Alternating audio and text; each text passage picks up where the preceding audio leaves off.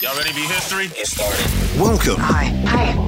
Hello, everyone. To the Pro Audio Suite. These guys are professional. They're motivated. Thanks to Tribooth, the best vocal booth for home or on the road voice recording. And Austrian Audio, making passion heard. Introducing Robert Marshall from Source Elements and Someone Audio Post, Chicago. Darren Robbo Robertson from Voodoo Radio Imaging, Sydney. Tech to the VO Stars. George the Tech Whittam from LA. And me, Andrew Peters, voiceover talent and home studio guy. Line up, ladies! Here we go. And welcome to another Pro Audio Suite, thanks to Austrian Audio, making passion heard, and Tribooth. Don't forget the code PAP200 to get $200 off your purchase. Now, speaking of Tribooth, I was in Sydney over the weekend and took mine up there to do a few sessions. I sent a sample to Robbo because I had to do an edit when I got back. We had to drop in a couple of words, and it was actually Somerset's read. And it's bloody hard to pick the difference, I have to say. And it's different mics too, right? Yeah, different mics, different pre's, everything was different. Wow. So up there, I was using a 41.6 and the SSL2. Down here, I was using the OC18 and a Grace Design M101. Fantastic. Yeah. That's great that it just happens to be that close. That's luck. Well, I would call that luck. I'd say that definitely there's a lot of luck involved. But what did you hear, Robbo, when you tested it? Well, I guess, look, I picked it, but I had to listen hard. It wasn't immediately jump at you and clout you over the head. The only reason I picked it was there were some tiny, tiny reflections, which I really had to, like, it wasn't a comfortable listening level in the headphones to pick it up. And there was a bit of what I thought at the time was air conditioning noise, but you said you couldn't get the fridge turned off, so possibly it was that. But there was some of that in the background. Could have been that or air conditioning, I'm not sure. Yeah. But I've got to say, in terms of the actual sound of the audio, it was tough to pick. There was maybe a couple of tiny things that you might pick, but in terms of fixing it up in post, there would be no issues. They have a great range of specialty coffees and recreated their Japanese and Asian dishes, El Gordo, with a Latin touch, and of course, the good old Surf Cafe classics. It was interesting because the room was not ideal because the wall that I was facing was actually the wall between my bedroom and the sitting room, and the wall was made of glass, and I had nowhere else to put it. So I was actually talking in the Tribooth with the glass behind in front of me, so that would have been pretty tricky as far as reflections are concerned. But, it seemed to work. Now, speaking of which, if you are travelling, who's got a hot tip? If you don't have a Tribooth, who's got a hot tip of what you should do in a hotel room? Not work. How far you want to go. Yes. Oh, there's so much you could do. Mattresses up, right? Yep, I've seen that happen. Yeah, make a blanket for it. Put a ironing board on top of the desk. Throw a comforter over the desk and pull it over the ironing board. Put cloth on the desk too, so that you deaden the desk itself. Yeah. Sit on the bed, cross-legged style, with your laptop in front of you, and handhold the mic with a blanket over your head. That's a classic. Oh, for those doing short promos. I saw a cracker the other day. I saw a beauty the other day. Someone posted the photograph, and they were doing a session, and they had bunk beds in one of the rooms. Oh. So they turned the lower bunk into the booth, but they had to do all the session lying down. No. Yeah, well, you do what you got to do, I guess. As long as it's not on Zoom. If it's just an audio session, that probably could work. How would that affect your read, AP? Surely your diaphragm would be compressed and all sorts of shit. Yeah. What hand do you hold the flashlight in? That's what your butthole's for. Hands free. It's a candle holder. Yeah. Well, that's the thing. I mean, it's a selfie stick holder. That's the interesting thing. Saturday Night Live did a gag about that. Really? Oh yeah, definitely. It's pretty funny. Well, I mean, that's the thing. Like, there's a million DIY ways you can do it, and everybody's been doing it for years. That's forced to do it. And that's since we mentioned Tribooth, like that's another little side effect of the thing is the fact that it has a white interior and it doesn't look all that bad on camera, you know, and it has a decent light inside. So like if you have to be on camera all of a sudden, oh, we're going to do this one on Zoom. And yeah, the client's going to be there. They'd love to. That's a nice side effect that you won't look atrocious and horrendous at the same time.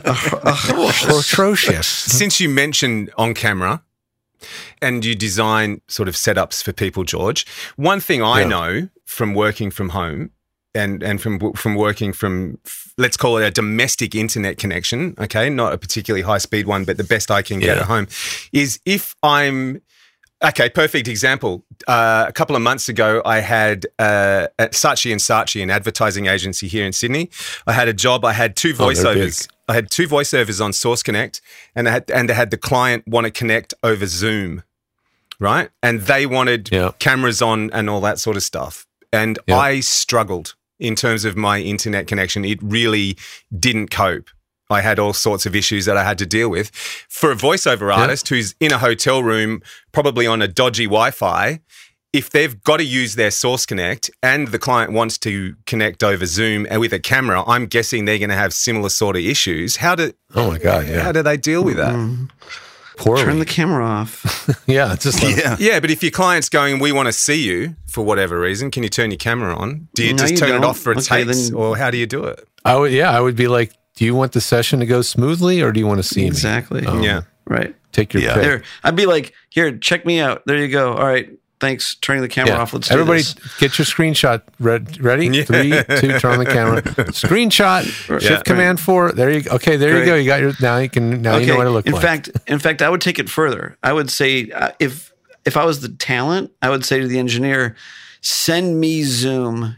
Don't make me join Zoom." Oh, in other words, you're not even on Zoom. You're just, they're patching, they're Zoom. Doing the patching on Nexus. So the studio is patching into the mix. Yeah. Gotcha. That's exactly the way it should be, actually. It's nuts. Because then there's like, there's less redundant bandwidth going everywhere, which also reduces the chances of bizarre echoes. It's a no-brainer. And that's one of the things that makes me nuts is when a client or when a talent is expected to provide multiple connectivities simultaneously and just do it like they're plugging in a cell phone to charge, like that. Like it should be that easy. No, because talent are doing all kinds of crazy stuff sometimes. They're like, you know, holding the phone up to their earbud underneath their over-the-ear headphones because it's like they don't have a phone patch. They're literally just holding their, you know, Bluetooth over their other headphones. Yeah. You're bringing back a nightmare, Robert. I had one of those and I've never, ever got over it.